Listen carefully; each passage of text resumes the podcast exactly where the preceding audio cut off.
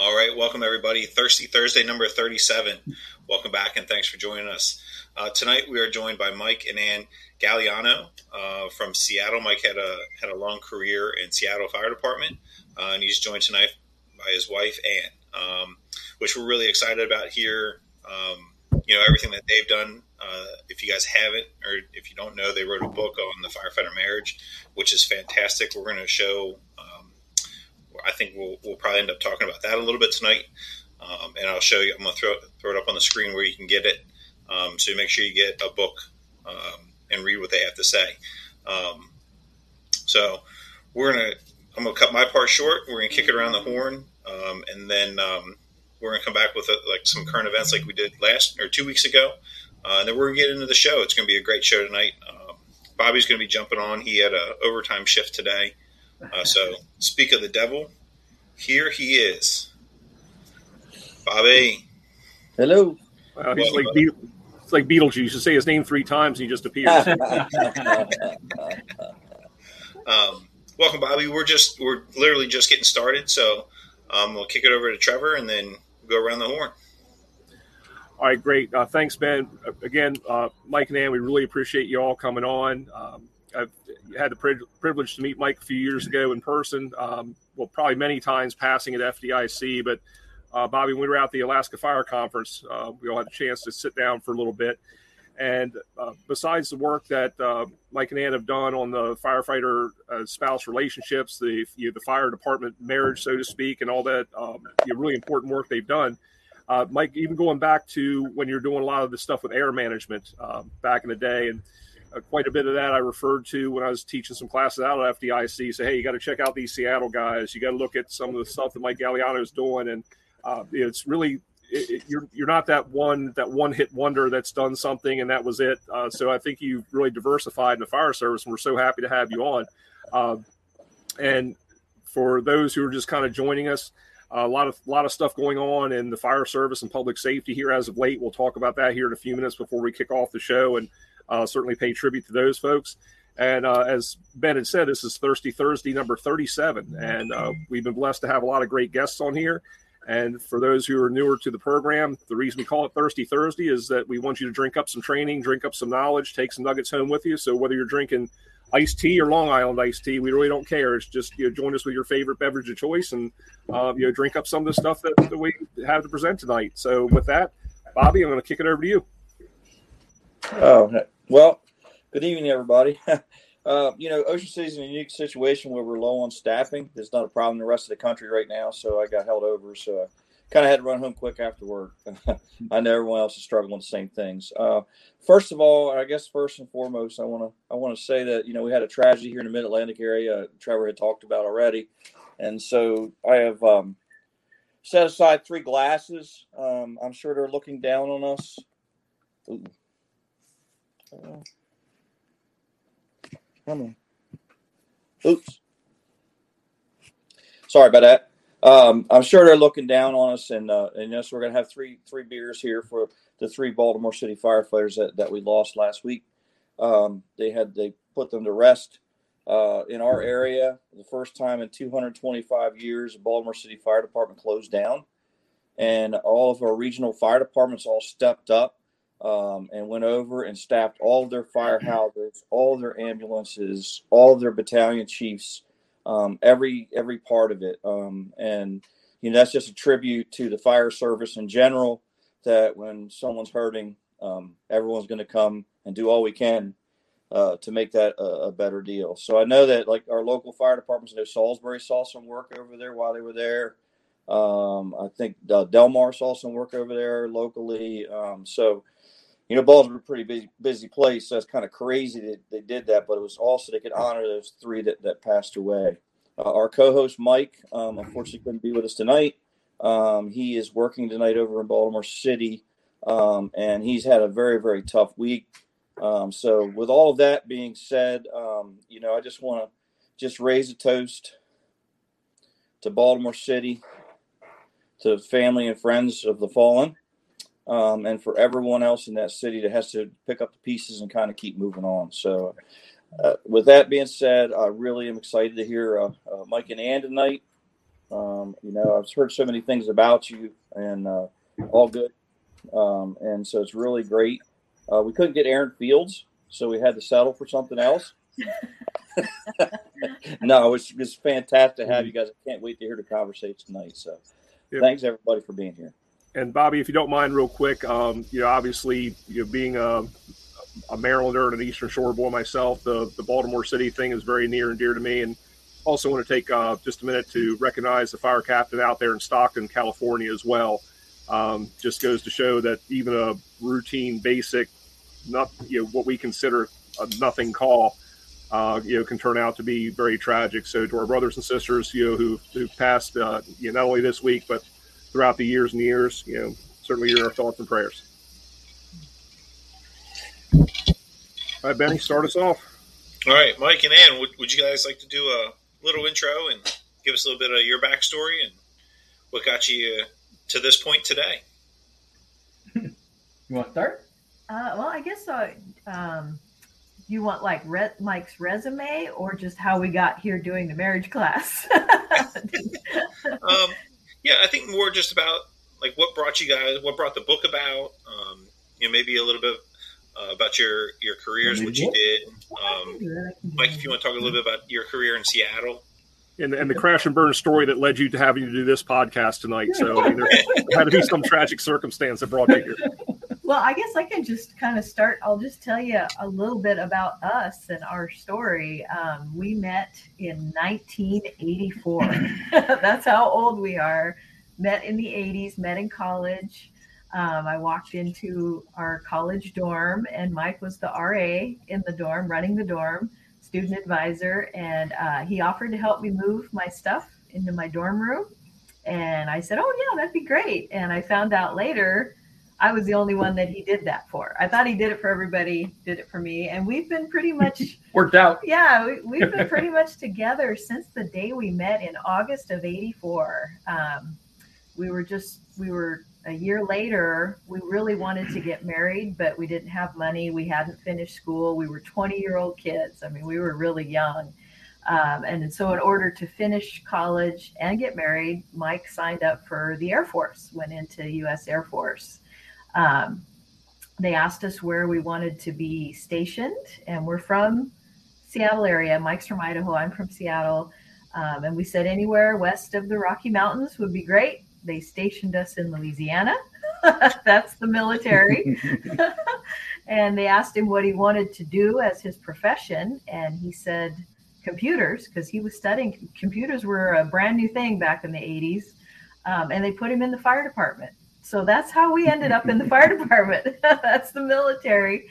Um, loved it, absolutely. Lo- and we absolutely loved Louisiana too. That was a great place for us to start. And um, from there, loved the fire department didn't really like the military that much it wasn't quite a good fit for mike um, he wanted a little more freedom that's a pretty restrictive environment uh, loved the military but it was a not the best fit so we got out of the military and mike tested for seattle fire because um, that's again where i'm from and it took a long time and the process as you know takes a long time so in that interim he became a corrections officer for a, a really bad area in Tacoma. Tacoma was kind of our crime, used to be our really crime filled area. So he was a corrections officer for a year. So he was in the police world for about a year before he got on with the fire department. So that's a little bit of military, police, fire, and then um, got on with Seattle Fire, raised our boys, and when they were done, off going off to college, he decided to become a captain, and he promoted to captain in Seattle Fire. And when he became a captain, he became the training captain at the training center. And at the training center, he was now on a day shift and there every day and running into firefighters that he hadn't seen since the beginning. And um, every day he was hearing from them that their marriages were falling apart and that they were divorced or you know, guys he hadn't seen for a long time. Now he's seeing them. And so, uh, you know, after about what, two months of this heartbreak and hearing divorce after divorce after divorce all across the department, um, he just came home to me one day and asked me a very simple question. And he said, um, boy, our marriages are really struggling. Is there something tough about living with a firefighter? And I said, yeah. and by this time, we'd been married 24 years. Um, he said, well, do you, can you write some of this down so maybe next time somebody asks me for advice, I'll know what to say. And so he was expecting a little teeny little post-it note with an idea or two. And instead I handed him this type 10 page annotated document of, of things I've observed over 24 years of marriage at that point, um, and handed it to him. I said, well, here you go. These, these, this is my perspective as a spouse. Um, what I've seen, what we, and I really, really thought hard about it and really looked over our history, areas that we fought, areas that we struggled, areas and, and tips of how we dealt with it because nobody told us a thing when we got into these professions. Nobody tells you anything. Um, you're just expected to adapt and and figure it out. And um, so I, this is how we got here. Was just kind of my perspective after all these years, and and from his simple question on, are we kind of tough to live with? Are firefighters tough to live with? so that's how we that's how we got here. And sometimes the spouse can tell the firefighter a little bit better because sometimes you don't see your own issues. Sometimes it helps because he didn't really know um, what to say to the other firefighter. So that's how we got here. That's that's what led to this. And he gave it to Bobby Halton at Fire Engineering. My my answer to his question uh, submitted that, and they published it. And then that led to a column, which I wrote for ten years and the columns led to the book and the book kind of helped us develop a, a, class along the way. So that's how we got here. That simple that's question. Are we hard to live with? Yes sometimes yeah. Some of us might be harder to live with than others obviously you know. Yeah well, that's fantastic. Mike, mike and let me ask you this um, how how do you get to take that 30,000 foot view of yourself? Because agreeably if you're too close to an issue yourself, you don't have that perspective and you don't see all the ramifications of it and all the ripples on the pond with it. And just to clue everybody in a little bit, um, prior to coming on the show, we were having a, a brief discussion about, um, you know, that that crystal ball that is not issued to the spouses, but uh, you know, like like in my case, if I come home from you know, one of our infamous shifts in Ocean City, and needed I needed to get back into being you know either husband or dad, not you know the the uptight uh, you know captain BC whatever's going on, and I need to take that time to hit the reset button, or as my wife would call it, going to my island. But if I didn't take the time to say, hey, um, I just need a little reset time. I need to go to my island for a few minutes, an hour, or whatever, just um, so that I'm not that jackass coming, you know, to my family.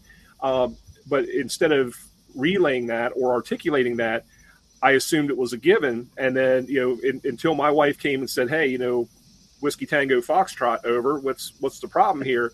Um, and then we had a great conversation, and we're able to go where, you know, I can say, "Hey, I need to go to my island for a few minutes." So, how do you how do you engage? I mean, obviously, you know, uh, Mike asked a very simple question and probably got more than what he bargained for in a response, yeah.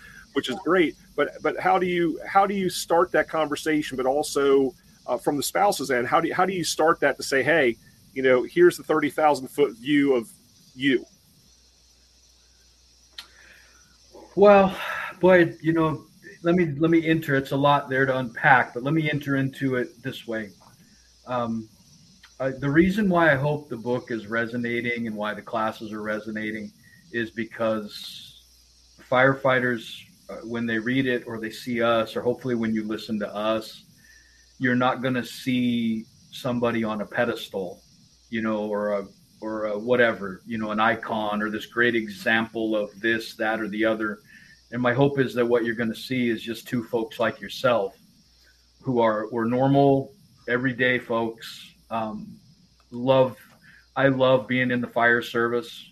Um, it's just been such a privilege to have this as my calling and such a privilege to be hanging out with you know firefighters like yourself and you're all a bit odd ducks and you're my kind of odd ducks, you know, and everywhere I go, you know, we were talking about having all the regions covered here with Maryland and Florida and Southern California. And, you know, it's wonderful just to go to different places and the accents are different, the weather's different. Some of the you know, some of the configuration of the way guys do stuff is different, but the guys are, you know, pretty much the same wherever you go, and it's wonderful. Um, trying to make that love for this calling that we have intersect and work well with the other cool thing in my world, which is my home life. You know, my place of safety and security, and um, the, the the place that I love and the person that I love more than anybody in the world. Trying to make that work.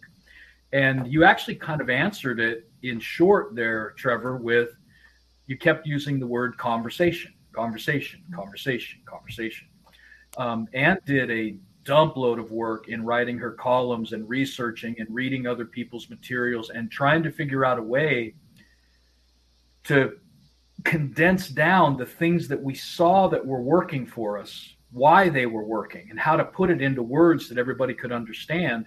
And I'll tell you what kept coming back was there's no particular words that work other than you've got to commit to having a conversation in your language, in your way, with your variables, your family variables. You know, you you aren't us. We're we're wired a particular way. We have a belief system that is a particular way. Our personalities and temperaments, our our situation is, you know, it's not all unique to us, but the the elements are unique to us, and yours are too. But in the middle of having these conversations about the things that are common to us, the struggles, the challenges, and most importantly, what Anne identified was the unique things about the fire service that now try to intersect back into the home life and how to have legitimate conversations about those in a way that you can get on each other's side. And you can you know you can start you know understanding each other and figuring out oh you're not just being you know a jerk or you're not just being micromanaging or you're not being insensitive. Here's what's going on. Let me get on your side and let's make it happen. And so that's what she did i mean it took a while but she in the book there's a lot of things in the book and there's a lot of things in the class but she narrowed it down to five key conversations that as a couple you have to have and hopefully have them when you're not mad at each other, you know, and not on the other end of a, you know, a really bad event or whatever. Um, have these five key conversations. And if you do that, it helps you to get past a good many of the things that we found in our relationship were trouble spots and that we're finding in most firefighter marital relationships end up being the place where breakdown happens. And so, um, I hope that's at least a start to the answer, you know, of how we got here and, and those types of things. Uh, the conversations, and I'm sure we'll talk about what a few of those are, whatever you want to do. Um, you do want to have them when you're chilled out. You know, don't don't have them when you're angry. Don't have them in the middle of a fist fight. I think you want to have them when you're not, you know, in, in a place where you're constantly being interrupted. Put your phone away. You know, get the kids off to a sitter or while they're at school or kick them to grandma's house or whatever and you've got to come from a perspective and this is going to be hard because this is not where our culture is right now you've got to come from a perspective of selflessness not selfishness not what am i getting what about me i want my thing give me my thing and i know that's our culture right now and unfortunately our fire service culture is, is kind of going through this this whole thing uh, if you approach it from a what's it up all about for me and what do I get out of it and why isn't my spouse doing this for me, et cetera, et cetera, it's going to be really difficult to get on each other's side. Um, our, our perspective is we're trying very hard to serve each other, to take care of each other, uh, to get on each other's side and to to help each other with the things that are not working. And if both of you are doing that, it makes the conversations, the five that we're going to recommend or whatever ones you're having, I think they have a much better chance of being productive. And, and Mike, to, to that end, um, yeah, I'm, I'm, listening to what you're saying, and I, I, really appreciate the fact that you know it's like sitting across the uh, coffee table from somebody, and we're just having a conversation. Yeah. So the way you all have gone about this is you're not pontificating. There is no silver bullet solution to anything, but I really think that you know, and from your perspective, you've gotten into a firefighter's head, uh, good, bad, or indifferent because you were able to prioritize. We understand a priority list when we get on the scene of something and we get on a high rise fire. Here's the top five things we need to do. They might not be in that particular order, but if I can say, hey, I've got one, two, and three done, and you know, can you take care of four and five? So, um, you, and I know you know, Ben, uh, Bob, Bobby, you're a you're a marriage veteran. You've been married for quite a long time. Um, you probably get less time if you killed somebody. But anyway, Ben, you're relatively new at it, so we're we're all coming at this from a different perspective. But what are what are some of those what what are some of those five key elements that that for regardless of where you are, personalities, like you said, different um, ideologies, belief systems. What are those five common things that we can take a look at?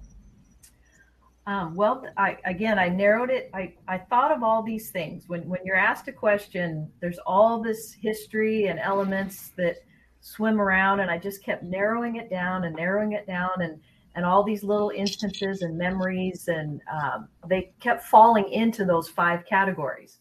And that was what was cool about it. You know, all these thoughts narrowing down, um, separating them, putting them in this column, putting them in that column. What I started with though was what about this profession that is different than other professions? And um, actually the first question i asked is the divorce rate higher? Because it seems like it is.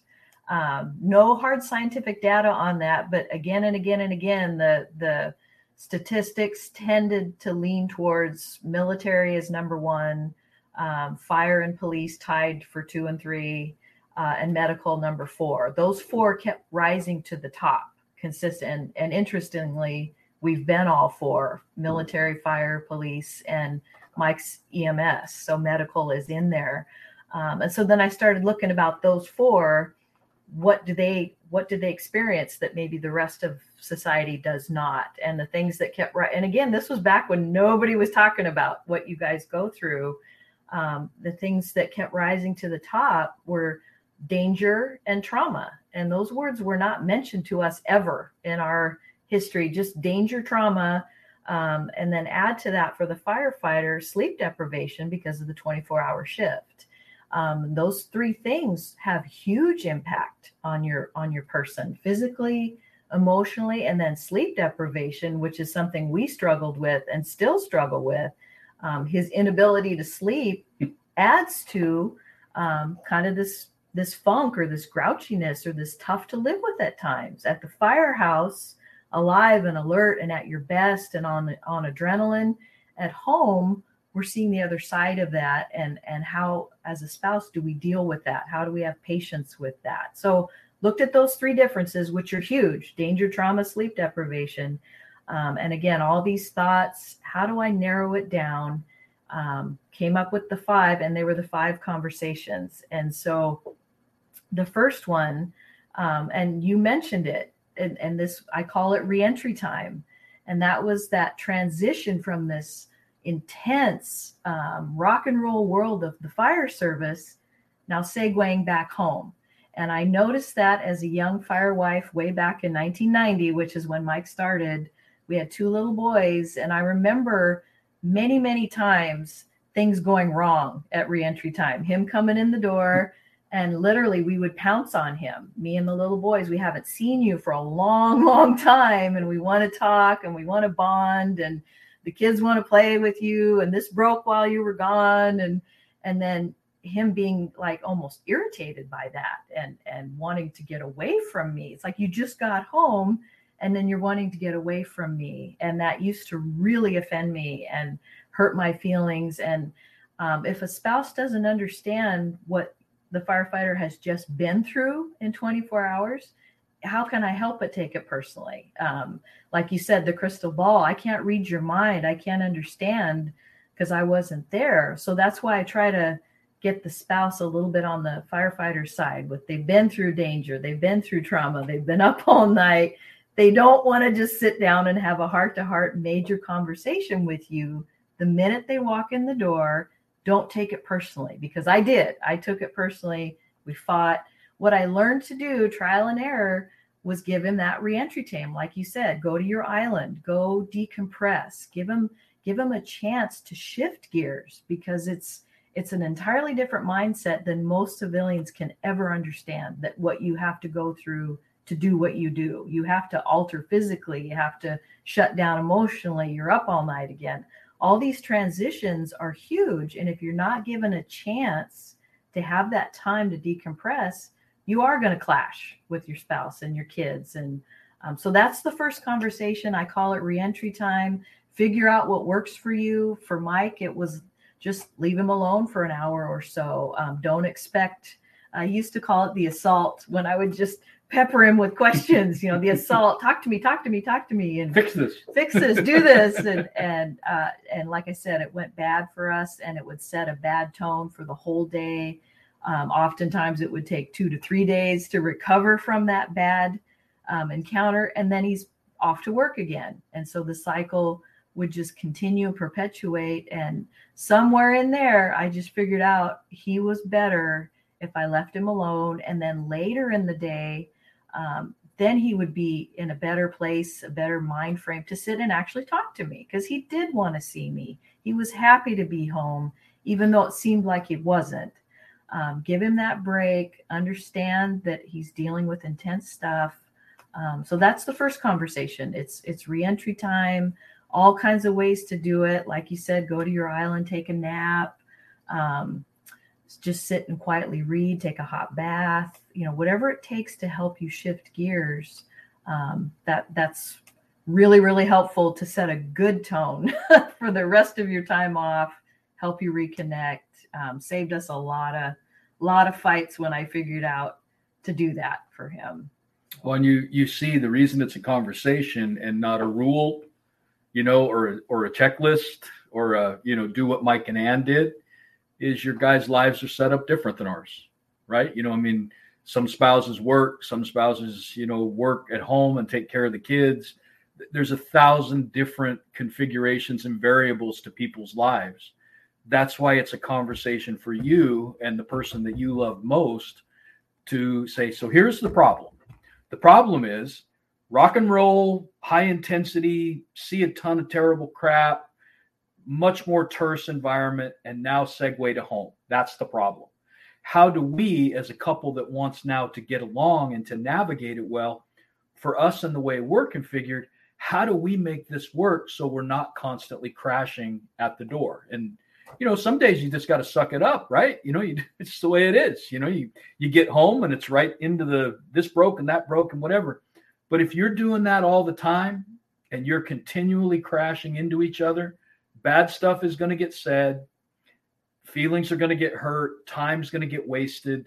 Um, so many problems could be avoided if you just navigate this thing called you know as she described as reentry time. Yeah i, I know when um, in my previous job um, working at the high school i would come home at the end of the night you know 6 six thirty, seven o'clock on the early nights um, and when Rachel, my wife, was on um, FMLA time from just having the baby, she'd be home with with this infant all day, and she like she thrives on interaction with other people. Like she has to have that interaction, and her being at home all day with an infant, while it's great, she doesn't have that interaction with everybody else. So I come walking through the door. I'm angry that I was at work all day, and now now she's the baby's like angry because she kept it kept her awake so I could see her. And she's like, "Here, do you want to hold her?" I was like, "No, no, it's an angry baby. Who wants to hold an angry baby?" Like I held her. Yep, it's cute. Here, can we put her to bed now? Um, but it got to the point where I was like, "No, just put her to bed. I'll I'll go in. I'll kiss her goodnight. Like I'm good." And and once once she got back to school, um, the baby went to daycare, and we had that time where like she had interaction with other people like she had more of her needs met, and it, was much it was much easier when when I got home, you know, to have that reentry time and that time back together. Um, but it was it was rough. I would come home and she would just be 90 miles an hour. I was like, I, I can't, I can't do it. I can't do yeah. it. So. And so, so here's an important thing, and it, it's I appreciate the, I appreciate the honesty, you know, and the example when you get ready to approach the conversation, this is really important and it's going to work against many of your natures. It really is. Don't feel bad about it. It works against our natures too. What you described is exactly the types of challenges that it's like I need this and I you know I need this. Well, I need this. Well, I need this. Well, you got to understand I've got the well you got to understand I you know when you get into that that smash and grab nothing gets done and mm-hmm. that's why I want to really emphasize you you start the conversation with a heart towards I'm looking out for the person on the other side of this conversation, and I'm going to do what I can to make sure that I take care of their needs. If both of you are doing that, you have a real chance of success. If both of you are coming to the, the conversation that's now going to become an argument with, hey, you know, screw you, hero. I know you're out there trying to save lives, but spend all day with these damn kids. You know, spend, spend all day teaching school or work in the emergency room or trying to sell cars or whatever the jobs are that are stressful as well. You know, live in my shoes for a little bit, which is a it's a true observation. It, it's yeah. a legitimate observation. But when you come at it from here's my corner and you should take care of me because and well you should take care of me because you have a much more challenging time of getting together. We were successful in large part because both of us at our heart were looking out for each other and we were willing to put our own stuff aside. And in the intersection of that, we met each other's needs. And we don't do it perfectly all the time. Believe me, we we, we had plenty of dust ups and screw ups and you know learning along the way. And I think both of us were, if we talked about it at length, we're both ashamed of how many, how much time we lost, how much time we wasted being pissed off at each other and not really knowing why. But you know, mm-hmm. Trevor, as you mentioned, nobody nobody told you about this stuff. Nobody said anything about this or prepared you for it. So yeah, but Mike, and you said uh, both you and Anne said something really important. I'm going to get to in a second, and I want to get Bobby to chime in here because one of um, I'll kind of embarrass Bobby and put him on the spot. Besides just you know being an all around you know great firefighter, paramedic, instructor, anything else, one of Bobby's greatest talents is that if you see something as black, I see it as white. He sees that shade of gray that none of us considered, and we had that aha moment. Um, and that's again, I, I want to get to chime in, but um, when when you had talked about, uh, you know, when you come home, you're getting peppered. Oh, this is broken. You need to fix that. Part of it, I think, too, is a, a little bit of our personality where we're decision makers. We want to we want to address the incident. We want to mitigate it, and we want to you know put the report in the box. And that's how we approach some things. Like so, if if your spouse just maybe they don't want you to fix crap for them. They can fix it themselves. They just want you to listen to them for a second.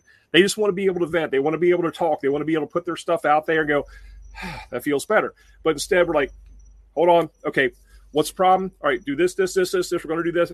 Now we can't. Now we can't figure out what the hell we're going to have for dinner because it's like we when we get home, we don't want to make any more decisions because we just made a decision on this, this, this, and life and death, and you know um, you know, the nine blind children and their disabled mother that we save from searing heat and blinding smoke. Uh, yeah, all that stuff that we, you know, we do or we think we do. But at the end of the day, sometimes they just don't want us to fix anything for them. They just want us to sit there, shut up, and listen for a minute. And you know, they need to decompress too because we, we're just so focused on uh, with our horse blinders on to say, man, you know, long 24 hour shift. And like I used to tell my guys, and I tell some of them now, even though I'm not on shift work anymore, haha, Bobby, um, is that, you know, when I was on a 24 72, the guys at work, they had me for 24 hours and they had 72 hours off from me. My wife had 72 hours on, 24 hours off. There was a big difference in those two things. So, um, but th- I think that was a really important thing that you said is that you we have it that that fix it mentality and either that decompression time where we don't want to, you know, we frustrate our spouse by saying, I don't care what we have for dinner. And we have a, a two hour argument about what to have to eat, or we just completely dismiss their their thoughts, their concerns, their stress, anything going on because we're just like, okay, stop, you know, and we're we're just applying that incident management philosophy to our relationships. And um, most people in the relationship with you don't want to be managed. I don't think. I mean, I'm not the, the brightest bulb in the box, but I think after you know 20 some years of marriage now, I figured that one out too. So, um, you know, Bobby, can you kind of chime in here a little bit too? Because I know again you see those things, and uh, yeah, I want uh, I want Bob, uh, Mike, and Anne to uh, you know, get in on what you have to say because you you always have that thing that none of us considered. So, here's your time, brother. Uh, not in relationships. I, I don't have. I mean, I can only speak from my own experience, and, and my experience was, um, you know, I, I, I too went in the military. I was in the Navy, and uh, when I was on the ship, uh, they put me on the fire crew. And and for those of you guys that aren't in the military, they don't ask you. Yeah. Um, that you know, so it's funny when I when I left the Navy, um, I was actually the number one nozzleman, which I didn't think any of it. Now I look back, that's like one of the most important jobs on a whole fire team on the ship. I never knew it because they just said, "This is what you do. That's it," and I kind of went from there. So, um, that was my exposure to the beginning of the fire service. So when, when Kathy and I got together, I just got started a couple years out of the Navy, three four, about three years out of the Navy, I guess, and I wanted to continue firefighting. So uh, my town of Millville, Delaware, they had a volunteer fire department. I joined up, and right at at 88 and 91, I started doing it as a career. Um, so the fir- that was the first big strain on our relationship was I had never worked shift work, and she had never been with anybody that worked shift work. And um, I, that was really honestly we almost i would we we probably would have broke up if we didn't have kids. And so at that point kids were really just a fabric kind of holding us together. And then later on through trial and error i guess you could call it we started did start having you know conversations the second thing with my situation was you know my wife was a prosecutor um, a lawyer and she did she just retired a couple years ago after 32 years of that uh, law particularly bores me, um, and she doesn't like to hear about blood and guts. So we didn't have lots of conversations about my work because it, it you know, she didn't want to hear it, and I was kind of bored with law. Yeah, so we had to we had to kind of you know say, hey, you know, and the, the biggest one was uh, you remember the Shores fire, Trevor, uh, where we had a Sorry, guys. it's got the skin. Gotta get rid of that. Mom always calls. Sorry. count on count on my mom to call Oh, I got you. I got Sorry you. Sorry about Yep. that. No worries, no worries. So um, I had a, a particular fire was it was fairly sketchy. It was it was a very very close call for five of us, and it had you know had to do with a, a firefighter rescue and a, apartment fire. And um, you know, my wife had always said to me, she said, "Hey, I don't want to hear about work like that." So I said, "Okay." So we're out all night long, and and I get home and I don't say anything. Well, she actually works with her one of her coworkers was married to the other guy that was involved in this fire with me and she started telling her all about this. And kathy came home and said you son of a bitch why didn't you tell me about that? I said because you told me not to tell you about that stuff so uh, for in my situation that people aren't always saying what they mean you know? And, and and she she wanted to know what was going on at work. Um, she wanted to know what was happening with me you know? And um, you know time and age helped us a lot um, because i learned you know, love can create a relationship, but negotiations is the only way it's going to stay together.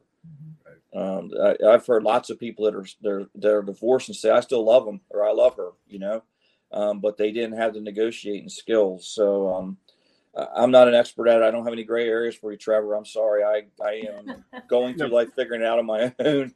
Um, but it's been um, you know I, I wouldn't trade anything for the world. We've been married for about 33 years now, going on 33 years. Um, and I started the fire service at the same time. So any younger guys on here, don't do both at the same time. It'd be quite the strain. So I literally got married and got in the fire service all at kind of the same time, and that that was a very unusual way to do it. I wouldn't recommend doing it that way. I do either get married for a few years or do the fire service for a few years or something. But um, that was a that was the most difficult time in, in, in, our relationship. But now it's it's it's good. We really can talk about things a whole lot better. Um, but things still build up for us. You know, we we still have stuff boiling over where you you know you know it's boiling over when you got three or four things you're mad about. That means you're not talking about anything. you know? And then when you give it them, they give you six things back. You say, "Oh, we haven't been talking for a while." So I, I, it's great hearing you guys. I really uh, I've not read this book, but I'm going to read it because it'll probably help me uh, survive my my next 35 years. Right? Well, Bobby, give well, yourself so a little bit more credit. Uh, here's a really cool thing that that happened in the midst of what you guys just talked about. Uh, it happened in the when we were in the pre-show time and we were just chatting. We weren't on air. And Trevor, you brought up the idea of reentry time and you know having that gap. And then right before you started talking, Bobby, um, Trevor was talking about the fix it kind of nature that we have, the fix it mentality. Mm-hmm. Um, and then Bobby, as you started talking, you started talking about how do you navigate the tough runs? How do you figure out what's okay to talk about, et cetera? All three of those things are three of the five conversations. Yeah. And you see the now here's the encouragement I have for all of your folks that are listening. You're not alone. This is it's it's part of the challenges that the job bring to home life. Don't feel weird, don't feel frustrated, don't feel hopeless we're all dealing with this stuff. And so now that you know you're not alone, now it should be okay to start to move forward to. It's like okay if this is kind of the same stuff that's happening to everybody how do we navigate it to where we can love the job love being a firefighter fulfill our calling but not lose our home and not only not lose it but have a kick-ass home? You know have a have a home that's awesome and a relationship that's really close and tight. I just i was just smiling that we didn't even tell you what the five main conversations are you hit three of them without even having to be asked that's because it's it's universal for the most part to, to people that are doing our job and trying to have a good relationship No, you actually hit conversation number four when you said, um, I don't want to be a drill instructor with my four year old. Yeah. That's one of them. It's called, I call it harshness Yeah. and, and bringing home that firefighter speak Yeah. and starting to dictate to your spouse and your kids because you're still in firefighter mode. So that's actually the fourth one. you, you brought that up too. See how I- they, these It's going to be a game now to figure out. We can figure out what number five is. So I'm, I'm sure we're going to hit it here soon. Probably. I'll let you guess.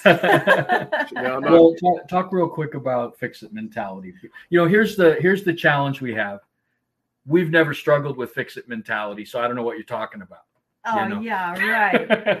that was that was part of the assault, like you said, where it's just they're just wanting to talk, and then you shift into hold it, let's make a list, let's fix it. And and I I found that a lot with Mike, um, that I'm just wanting to vent and to share my emotions and my feelings and um, it's almost you can almost can't say this anymore without being labeled as sexist but it's true we women do like to talk about our emotions typically more than men do. That's just been our experience.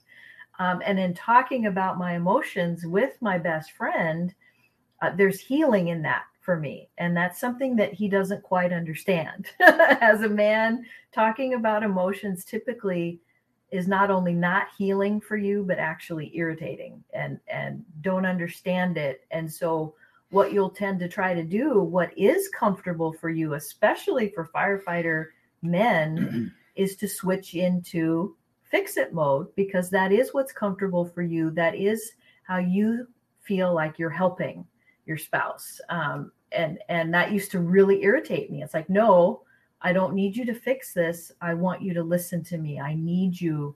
Um, I need your advice from as a friend, not as a firefighter. And typically, um, I, I call it whipping out the dry erase board with the five point plan. You know, this is what's wrong, and this is what you need to do, and and let's let's address this. And you were wrong to do it that way. And next thing you know, I've gone from seeking comfort to now I'm I'm offended.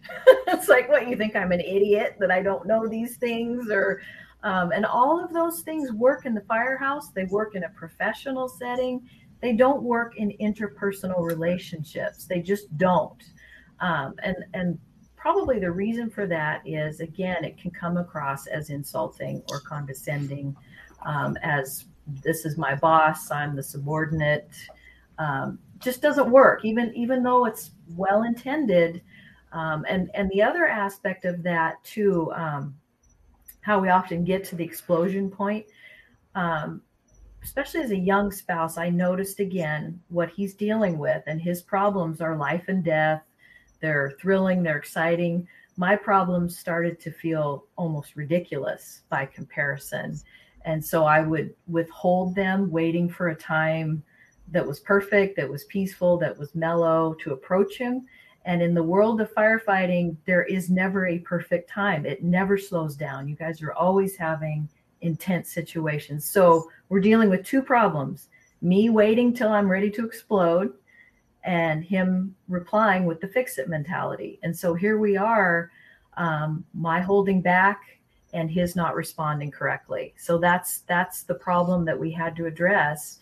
Um, I learned to bring my problems to him immediately as needed. No reason to wait because there's never going to be a perfect time. There just never is.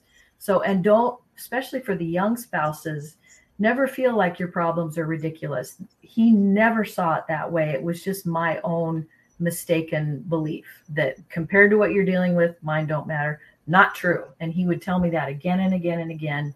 Your problems matter to me. Bring them to me. Don't hold back. Uh, and then number two, don't go into fix it mode. just sit down, listen, be my friend. Um, that's what I need. You don't have to understand it. Just do it. just just listen. It helps. Now, what are your thoughts? And you and Mike both. What are your thoughts on place? You talked about time, which you know that everything you said I think is phenomenal. But one of the things, uh, and Mike, you hit on this a little earlier, that when you come home, that's that's your domicile, that's your bubble, and that's where you should feel the safest. You can you let your vulnerabilities hang out, and you're getting past when you got to fix this, got to fix that. But then when I would feel that I could say, okay, well, here's how I'm feeling about this, this, this, this, and this. I'm still a little bit in that firehouse mode where I use the F bomb like a comma. And I've got my five year old kid who doesn't need that vocabulary expander.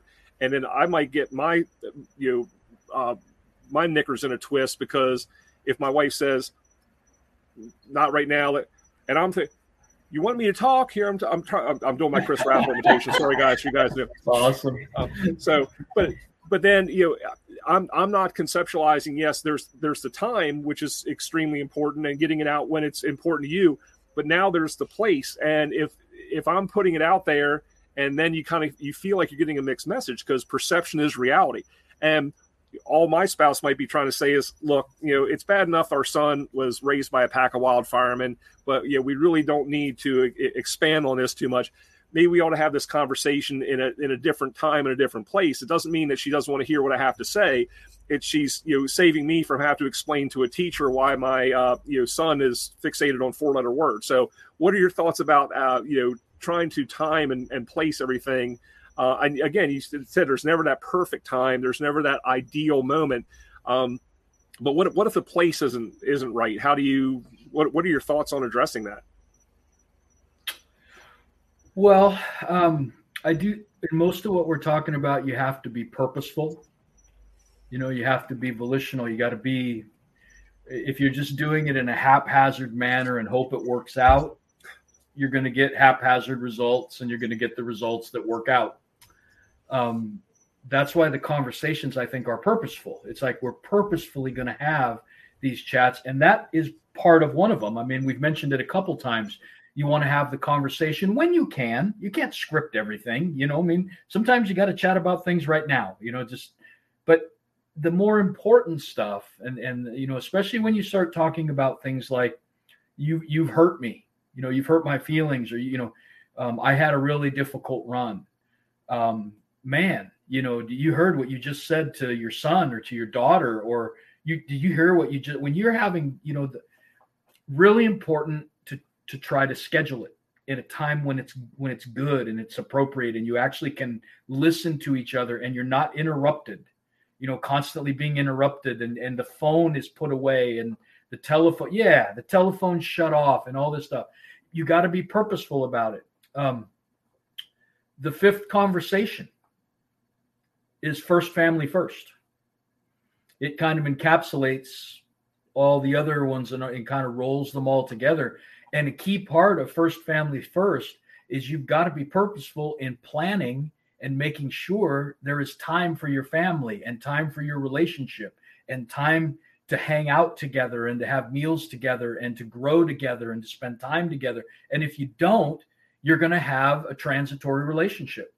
You're going to be ships that are passing in the night. You're going to cohabitate and you're going to share finances, at least for a little while. You're going to share finances and then you're going to divide them up.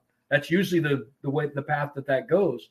But in First Family First, it, you know, Anne talked, I think, really well about love your calling, love the fire service, enjoy that, but never let it come to the point where that becomes more important than number one, the person that you're going to grow old with, hopefully, Number two, the other relationships that you have, your children, your parents, your other family members, your friends, and your neighbors. That is a that is a compelling part of life, and it's a healthy part of life. And if if one side is taking too much away, it's an unhealthy situation to be in. And I would, you know, it's not just professionally and family. Um, one of the mistakes that we made, um, I think some folks will resonate with this, there was a period in our married life and in our professional life where I got way out of balance and it wasn't family and it wasn't fire department. It was out of balance in relation to doing things for church in the church world. And I mean, you know, very compelling stuff, right? You know, what could be more compelling than, you know, the the, the service to a God I believe in as much as I'm talking to you guys. I believe that. But I I got to the point where I was so committed to the people and the things I was doing in the church world that number one, my family was getting slighted. And number two, interestingly enough, I don't feel like I was given full bang for the buck to the fire department. I mean, I was probably doing as good as the normal guy does, you know, who just shows up, earns their paycheck, you know, and you know, and, and I wasn't getting it in trouble or anything, but I wasn't I wasn't doing it with the intentionality that I wanted to do it or that, that was in my heart. And I actually had to sit in kind of judgment and say, look, church stuff is great, wonderful, awesome. That type of service is important, but it gets a bite, it gets a piece of my life. And that's the piece that it gets. The fire service is is an is amazing, and I'm so grateful for it. But it gets a, a piece of me, and it's purposeful. And my family, and in particular my relationship with Anne, that gets the predominant piece of my life and my attention. And and here's why it'll be really important. We end that segment when we do our fire classes. We end that segment with a picture of my coat on the hook in Seattle Fire for the last time. And I took it literally, guys. I took that picture 10, 15 seconds before I walked out of the firehouse for the last time as an active firefighter. At least I think it's the last time. You never know, but I'm, I'm pretty sure. Um, uh, it probably one of the, one of the most emotional moments of my life, as you would imagine. I mean, 33 years of being in firehouses and going to fires. I was lucky. I retired as a truck captain, so my career was spent doing the things that I love to do and that chapter now is over. And boy, those of you stu- you that are listening right now know this: it took Seattle Fire all of about ten seconds to move on from me. One of my friends, it was actually kind of cool. A friend of mine, a guy I've trained a lot with, a dynamite fire officer, uh, he took over the rig that day, um, and it's next man up. And some some folks will miss you. They'll remember some of the things you did. Hopefully, you'll be thought of well, at least mostly well. But I promise you, the job is going to move on from you. I was I was so important to Seattle Fire that on the last day I worked, it was a half day because of the way the hours worked out. I could only do a shift. I was so critical to Seattle Fire Department that on the last day I worked, I was still on the job. I was already kicked out of the department email system and I couldn't even log on to my own rig. I couldn't log on. I had the guys had to log me onto my own rig because I was already kicked out of the system. That's how important I was to the overall thing. Um, you know what? Here's here's the deal. What you're going to want on that day, because you know that that day that you finally hang them up, and every one of you are going to have that day the biggest tragedy will be that day, you know, that chapter's now written and it was glorious. It was awesome. Imagine the devastation to go home to an empty house, go home to a divided home, go home to, you know, a situation where your kids are going to five different places for the holidays and you're dividing up all your stuff. And you know what I mean? Um, I, will I'll tell you candidly, I'm very proud of my fire service career. I really am. I mean, I didn't do everything right, but I gave it my all. I really did. I, I gave what I had to Seattle Fire and to my fire service career. I am much more proud of the fact that Anne and I, for 36 years, we have been writing a love story together. We've been writing a story that was not easy to write and challenging times and difficult stuff. And we didn't always see eye to eye. But I am incredibly proud of the story that we're writing together and the story we're going to write together. I wouldn't change it for any other thing in the world. I wouldn't change it for the fire service. I wouldn't change it for my kids. I wouldn't change it for um, professional accomplishments and, and those types of things. All those things are awesome emphasis points in the middle of our story. But our story is the most important thing to me. And Mike, real quick, I know we're going to get ready to wrap up here in a little bit, but um, you know, looking looking at what you said, I know we joke that when we retire, that our spouse gets you know twice the husband at half the income. Um, and that's a whole different story. And, and one of the classes that hey man, if it's half the income, that's awesome. you know, if you're lucky. Yeah. And, uh, one of the things uh, we're doing a 360 degree leadership class, and, and one of the things that's it's kind of near and dear to me right now is that transition from warrior to elder, if you will. And you know, you're so used to like having that code on the hook and doing things. and it's not so much about you know you promote to different things, but now it's it's that new scary chapter, and I couldn't imagine um, you know with, with some of the things that I'm on the cusp of and looking at um, you know in, in my per, in my own career without having like you said that support at home that even if they can't and, and my wife was in the fire service so i had that benefit of, of that but also the misperception that she's you know had that crystal ball again.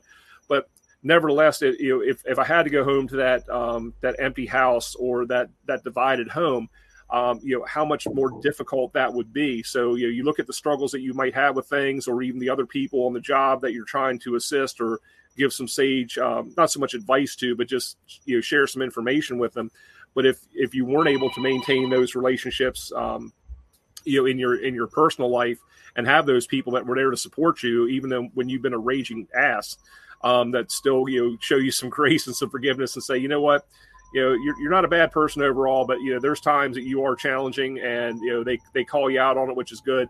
So uh, you know that's that is such a fortunate thing, and you know again, just so glad for the work that you all have done to um, you know, to show that you know the everyday firefighter, the everyday fire officer, that you know it is um, it is something that you can address. It is something that you can manage, uh, and not from a that sterile management perspective, but it, it's something that uh, you're not alone in. And I think that you made that uh, that point you know ex- exceptionally well.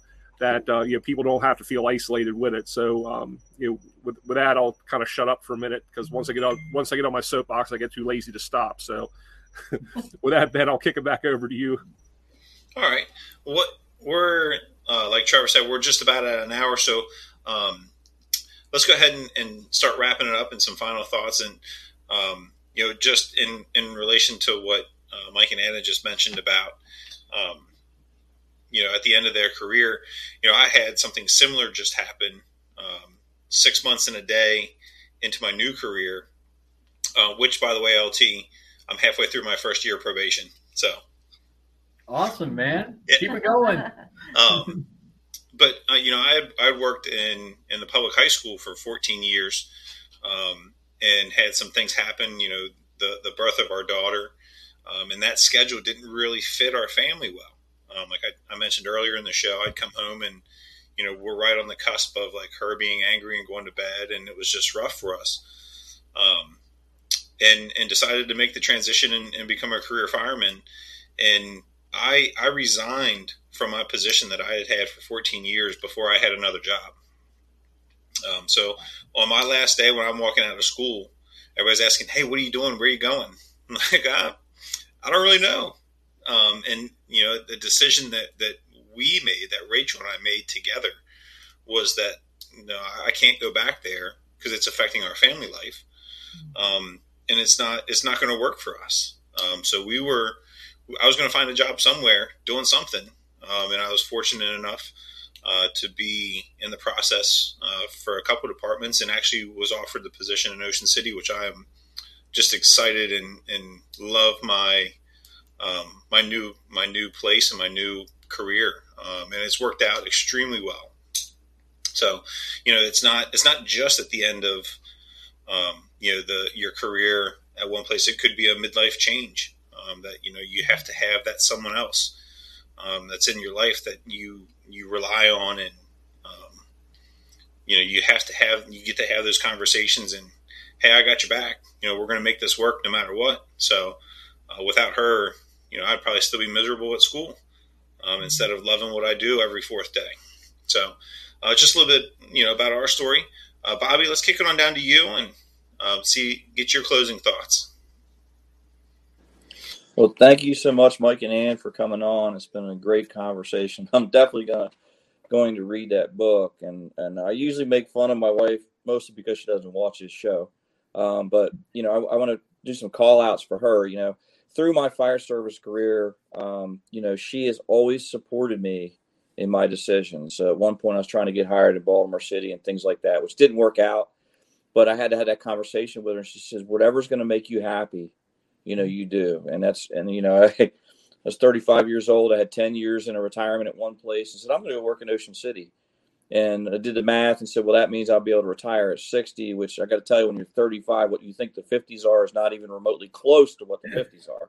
Um, you know, but but I would I wouldn't trade this career in for anything. But you know, Mike and Anne, you guys, you really hit on the, the nail on the head. That I can't imagine what it would be like to do the job that I do and go home to an empty house. Um, I, I, you know, my decompression is is uh, my dog. Um, you know, I when I was younger, I always thought dog was a chore, like taking a dog for a walk. But you know what? Every time I come home, she wants to go out for a walk, and that gives me that my 10 minutes of that decompression time you're talking about where we don't have very long conversations you know and i can kind of decompress a little bit. So i, I really got to give my wife a big shout out because she has been very very supportive of me through this whole thing.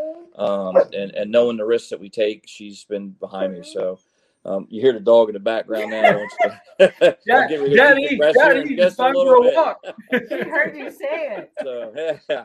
So thank you guys so much for coming on. It's been awesome listening to. You. I'm definitely going to read this book. It sounds like it'd be great information for me too. And um, thank you guys for seeing you guys again. And you know, my thoughts and prayers are still with Baltimore City and Mike. Um, you know, you guys all stay safe out there. And um, cheers.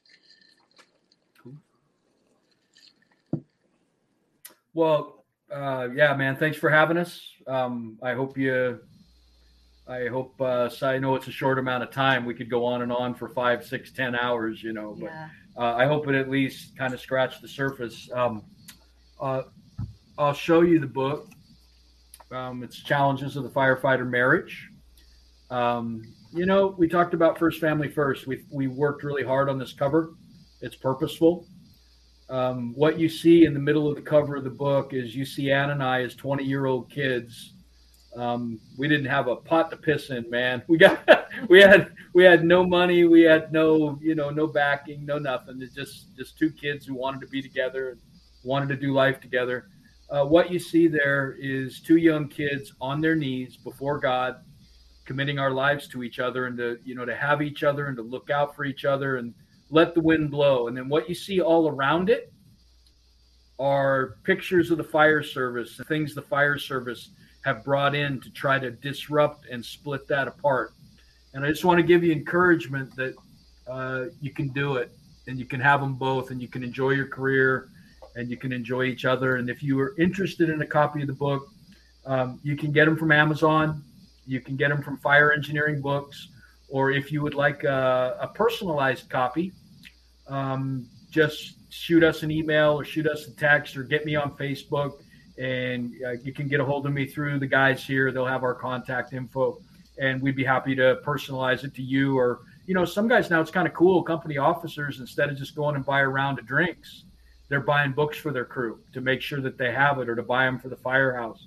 Um, we just sent a case of books to Green Bay Fire Department. The fire chief there is making sure that every new recruit that comes in gets a copy of the book. So we won't we won't be saying this thing we're saying of you know, God, I wish I would have known this 20 years ago you learn it on the front end what to look out for, and it can really save a lot of problems. So, um, honored to be with you guys. Thanks very much, and uh, hope we get to uh, hope we get to come hang out at your firehouse someday and talk marriage and fire and everything else. Yeah. Absolutely. And um, Mike and Anne, uh, thank you so much for sharing your story and all your work and efforts with us. That's uh, huge for us. And you're absolutely right. I think there's um, you know more emphasis now on relationships, PTSD, mental health, all the things that we are really lacking for so long. And we still have a long way to go, but the efforts that you all have made are great. Um, you know, Ben, you, you got you got the young family, and you got a lot of sage stuff here, and are going to be able to contribute not only to yourself but those people who are underneath your charge as you go through your career. Um, I know you had to say what you said because your lieutenant's in the box below you, but um, you know, at, at, the same time, uh, you know, we, we have a great network. Um, you know, Bobby, don't don't ever uh, doubt your negotiating skills. Remember, you are married to a prosecutor, so if you survive this long, you're doing well. But um, and the the last thing I have for you, Mike, I don't know if it's it's you or Anne who is the uh, guitar aficionado. Are we going to hear like a little uh, "Stairway to Heaven" before you leave, or is that for another show? no, but this one, the black one back here, that is signed by three members of Led Zeppelin. Uh, oh, that's John, awesome. Yeah, John Bonham is not on there because I don't know. You probably got to be a lieutenant at Ocean City with a prosecutor for a wife to afford that. You know, that's that's a different that's a different level. So yeah. Uh, well, Mike, Mike and Anne Gagliano, thank you so much again for sharing your story with us. And you know, again, please check out their book. I know uh, Ben, are you going to be able to pop their uh, information up at the end? Yeah, yeah, I'm gonna pop it up. We're gonna. Uh, Right, I'm Ben, gonna share, hang on, so I'm gonna share my screen here. All right, brother, take us home. Thanks, guys. Thanks, Uh, re- guys. really an honor. Thank you. Thank you all. Thank you, here. Be guys. safe. Um, so just just a couple real quick things. Amazon. This is the um, this is the, the listing for the book Challenges of the Firefighter Marriage. If you guys are interested, shoot us an email, uh, send us a comment on Facebook, anything like that, and we'll, we'd be happy to get you guys hooked up with uh, Mike and Anne to if you'd like a personalized copy. Uh, I think I might mail mine out and see if I can get a, a an autograph in it. Um, uh, so there's there's that on um, like I said on Amazon also in the pre-show they were talking about uh, one of the conferences they have coming up the international conference for women in fire that's going to be in orlando in september. So if you guys are in the in the florida area or looking for a trip uh, to see mike and anne there's going to that's an option uh, down there. And um, fdic um, we've we've had uh, chief halton come on a, a while ago now. Um, trevor's had the opportunity to go out and speak. Fortunately, didn't make the cut this year, um, but that's not going to stop us from uh, trying again. So FDIC 2022 is going to be April 25 to 30. Um, so if you guys are able to to get signed up and registered for that, uh, it's a great opportunity. Lots of networking, lots of great hands-on training. Uh, so go check that out. And then the last thing, um, yesterday when I was at work, I was working with Eric Olson, uh, who is the Ocean City Peer Support Team leader um, and he's going to be doing something. This is specific to um, the the Salisbury, Wicomico, Worcester area of uh, the Eastern Shore. So if you guys, um, if somebody's having an issue, they're struggling with something, um, you know, he is he's starting this um, group to get together and and work on um, recovery and resiliency and all that kind of stuff. So um, if you're interested in that as well, uh, reach out to us. We'd be more than happy to help hook you guys up with that too. Um, Eric is one of the things that, that we've talked about with this is Eric's dedication to recovery and resiliency and the peer support um, and the health and wellness of our of the Ocean City Fire Department is phenomenal. Um, so again, if you guys are interested in any of that, please let us know. Uh, be happy to to help us out or help you out and, and get up with Eric. Um, so with that being said, ladies and gentlemen, great Well- show. Thank you guys very much. Cheers and have a good night. We'll see you in two guys. weeks. Yeah. God bless. Thank Bless you. you guys.